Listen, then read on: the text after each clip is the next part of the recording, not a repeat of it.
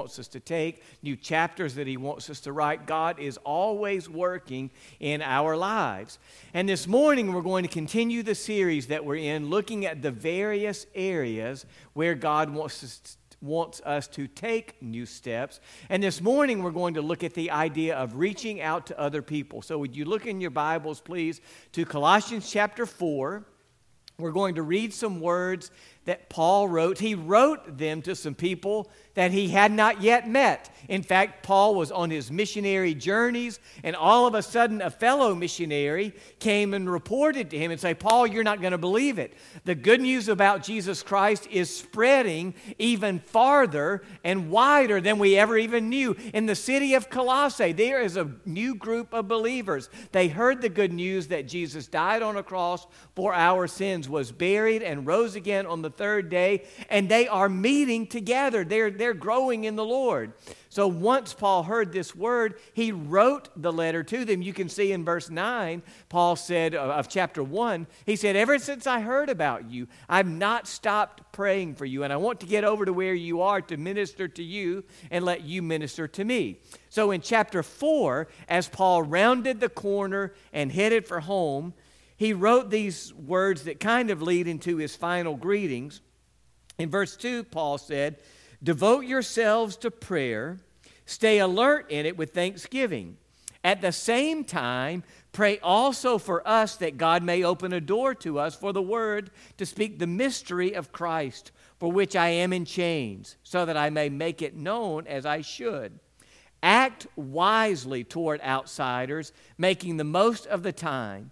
Let your speech always be gracious, seasoned with salt so that you may know how to answer each person. Paul is focusing here, he focused in these verses on how we as people who have come to know Jesus Christ then continue ministering in the world to, to the people who are broken, hurting, and lost and do not know him.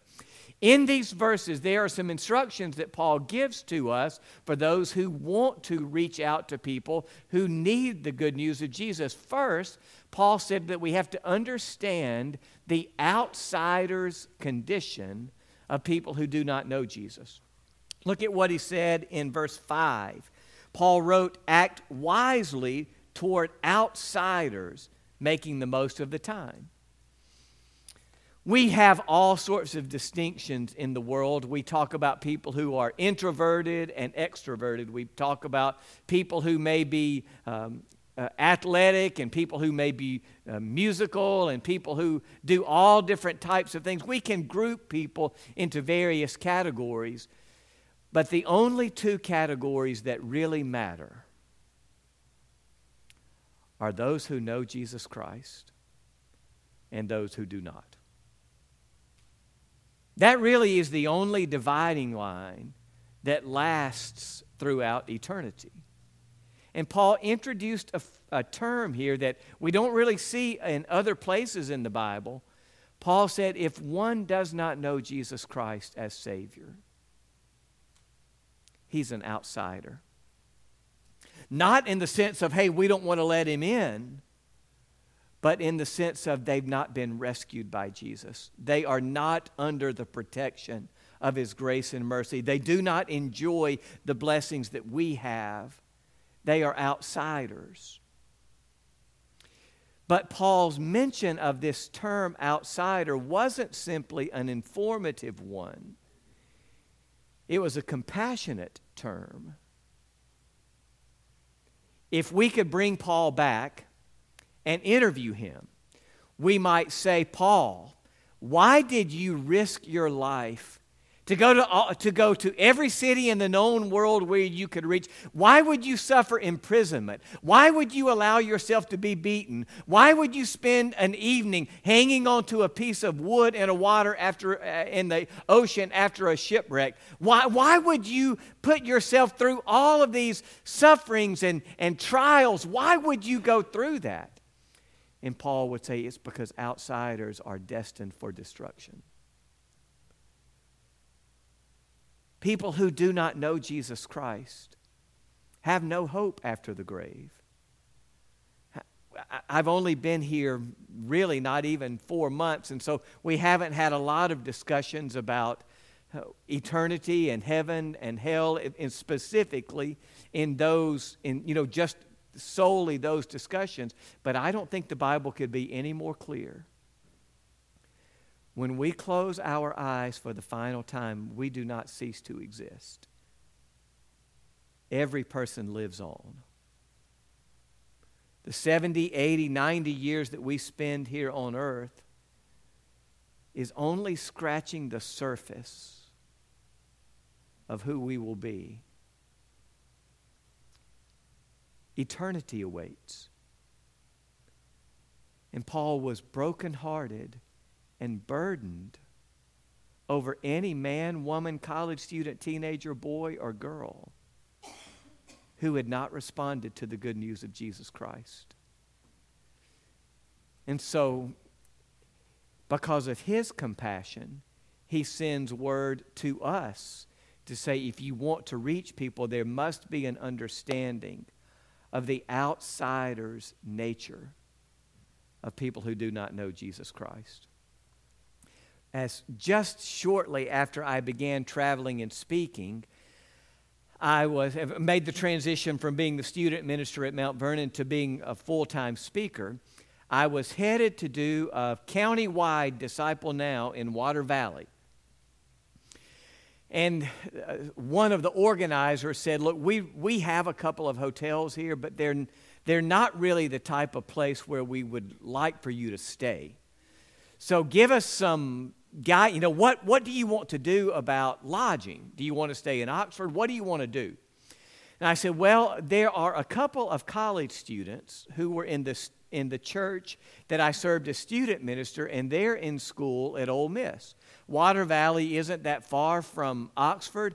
I'll just stay in their apartment and drive back and forth. They said, Great, that will work out good for us. It will work out well for us, and that'll be better for you. And so that Friday afternoon, I left Columbus, drove up to Water Valley spoke in the evening service, stayed around for some late night recreation, and then hopped in my car, drove to Oxford, and got to the apartment where Chase and Eric were staying.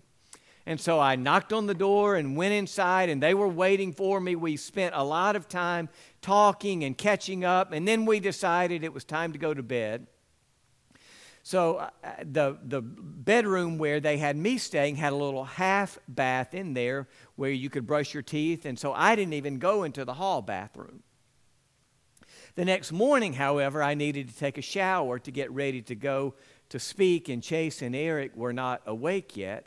And so quietly, I tiptoed down the hallway and opened the door and put my little shaving kit out and got soap and shampoo. And then I pulled back the curtain to the shower. Animals lived in that apartment. You could have grown potatoes in the bottom of that shower. It was disgusting. I, I don't mean it was a dark color, it was black. And so I looked at my health records to make sure my tetanus shot was updated before I even got in there. So I, I looked under the counter, and they did have some um, Tilex or soap scum remover at full bottle. And so I pulled it out and I sprayed it, but I did not clean the entire shower. I only cleaned out a spot where I could stand because I wanted them to see how dirty their shower was. And so I sprayed it in, you know, maybe a foot by two feet and, and got that clean and then took my shower. When they finally rolled out of bed, I said, Come here. Come here. Here. And they went into the bathroom, and I, and I mean, I had it worked out. I had closed the, you know, the shower curtain back, and so in dramatic fashion, I went, "Look at this!" And they said, Yeah, we know. they did know. They knew that their shower was disgusting, they knew that it was filthy. They didn't walk in the shower and say, oh, We did not know this. We, we, we better clean this up. They knew. They just didn't care. That's the way a lot of people who know Christ are about those who don't know Christ. We know this world is broken. We know the vast majority of people on this planet do not know Jesus Christ as Savior. In fact, there is a substantial number who never even have heard the name Jesus Christ. And that thought does not catch any of us by surprise. There isn't a person in this room who says, I thought most people in the world were Christians. We know. But may not care. Paul said, I do. I care. That's why I'm willing to go to Rome. That's why I'm willing to go to Corinth, Thessalonica. I'll go wherever people have not heard the name of Jesus Christ.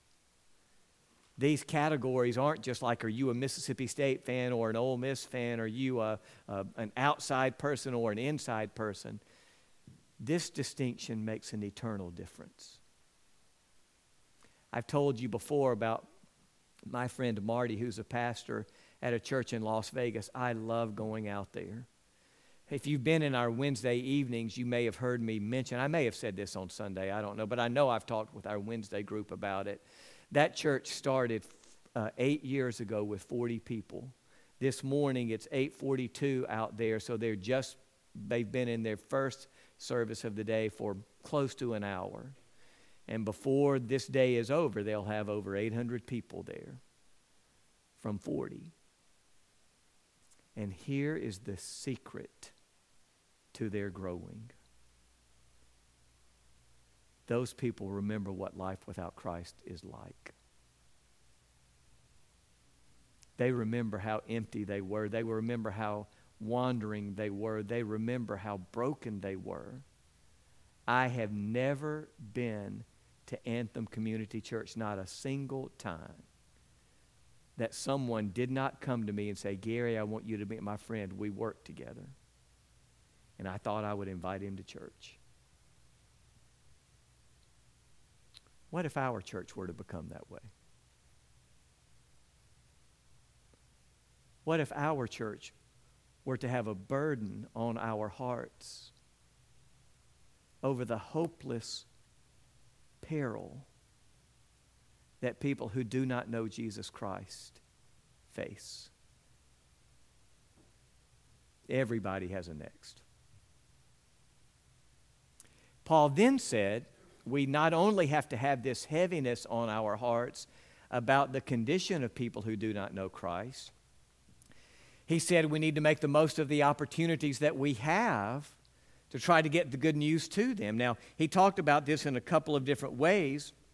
He said in verse 3, pray for us that God may open a door. He said, We're looking for a door. We're looking for a way to make a connection, a bridge, so that we can get from where we are to people who do not know Christ.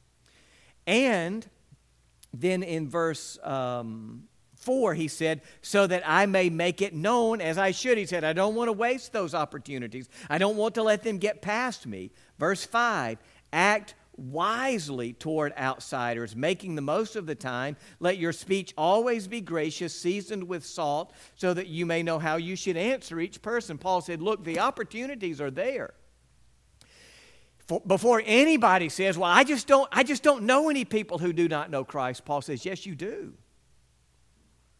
You just have to open your eyes to see those people and then capitalize on the opportunities that you have with them.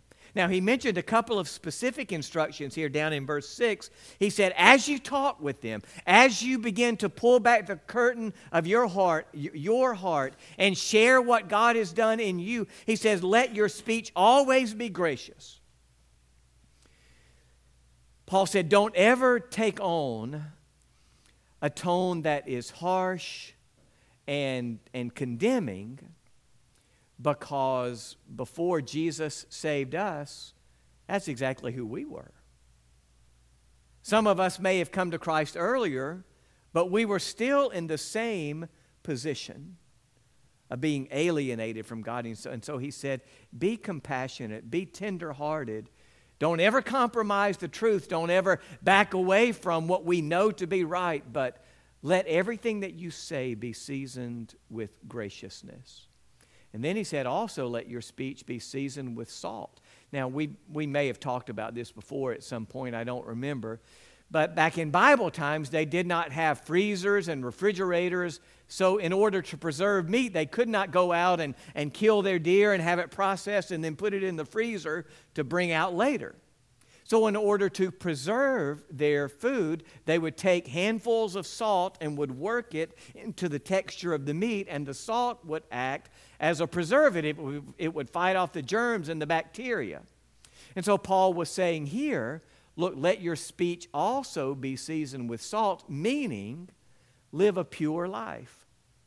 So that when you talk with people and say, look, Jesus will change your life, that they don't say to themselves, well, he must not be much of a life changer because he didn't change you very much. Paul said, let your, let your speech be seasoned with salt. So that as you talk with people about Jesus, they say, you know what? I knew who you were before. He has changed you. You are different.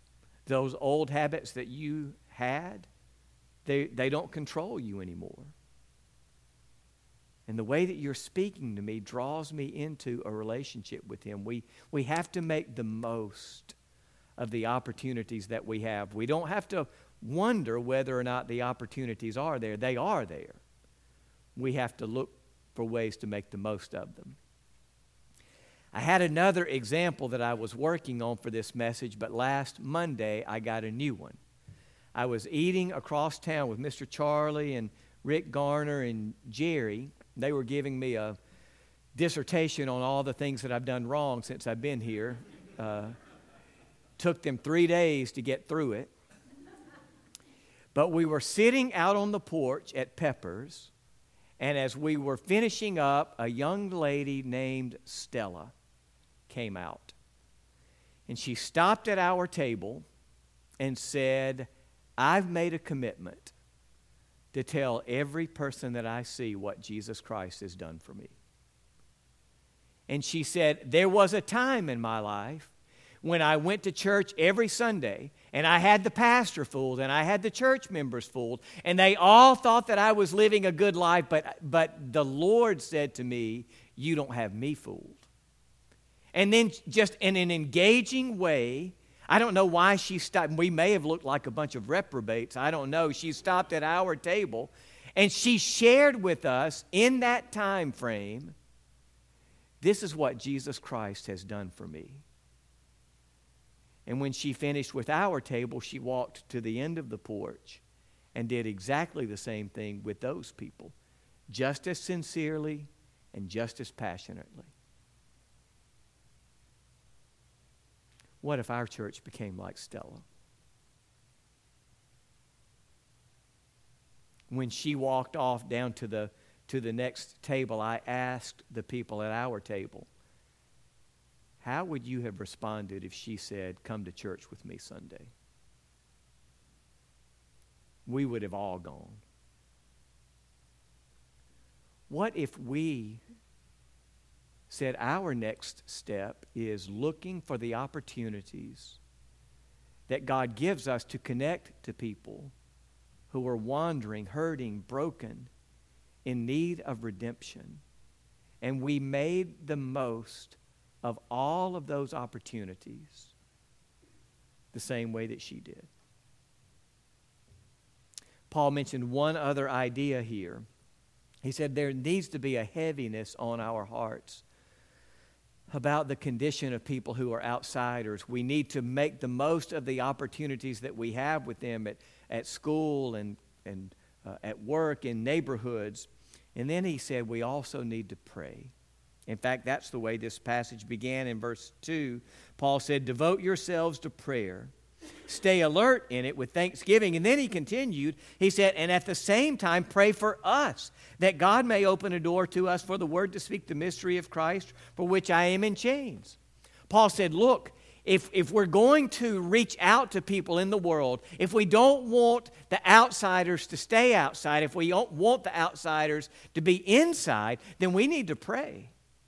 God is the one who knows all of their life circumstances. God knows the, the details of their lives that we don't know. God knows their schedules. He knows exactly when they're going to be in various places. And so we need to connect ourselves to the supernatural power and the supernatural leading of the Holy Spirit so that the words that we share with them go out with effectiveness and force. When we share, we, we're not stumbling over our words because we're so tuned in with the Holy Spirit that He is guiding what we say, applying what we teach to the hearts of people who do not know Him. What if our church became that way? What if daily in our prayers we said, God, there are a lot of people in Lowndes County who do not know you? We're not just talking about China and Iran. Though, by the way, let me just insert this here. Did you know that in the year 2019 and in the year 2020, the country on earth where Christianity grew at the most rapid rate was Iran? Does that surprise you? In a country where you will be beheaded for professing faith in Christ out of all of the countries in the world, Iran is where Christianity is growing at an alarmingly, not an alarming, an astonishingly fast rate. Because people there have heard the truth and they want others to hear it also. And so for us, we could become people of prayer. To say, God, here locally, you may call us to go halfway around the world, but you may call us to sow the seed here so that we can bring new brothers and sisters into the family. Everybody always has a next. There's not a single individual in this room who knows Jesus Christ as Savior. I'm telling you, there's not one exception if we've been redeemed, God calls us to spread the word to those who don't know.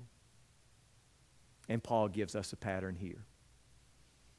What might your next step be in this area? Maybe you begin a prayer list. Say, God, here are people that I know who do not know you. I'm praying daily for them. Maybe you already have a person in mind. Maybe as I've been speaking today, God laid a certain individual or individuals on your heart. And your next step would be this week, in the next seven days, I am working up the courage to say, Look, we've known each other for a very long time, and I've never talked with you about the most important part of my life, but I want to share it with you today. Maybe that would be a next step. I don't know how God might lead you but I hope you will be obedient to that. Philip's going to come and lead us in a closing song. Jackson's going to play for us. And as we sing together, I'd really like you to spend some time communing, interacting with the Lord to say, God, what would a next step in this area be for me? And allow Him to reveal that to you, and then you resolve in your heart to take that step. If there are decisions that you'd like prayer for, I'll be standing here for just a moment as we sing together. Philip, what are we going to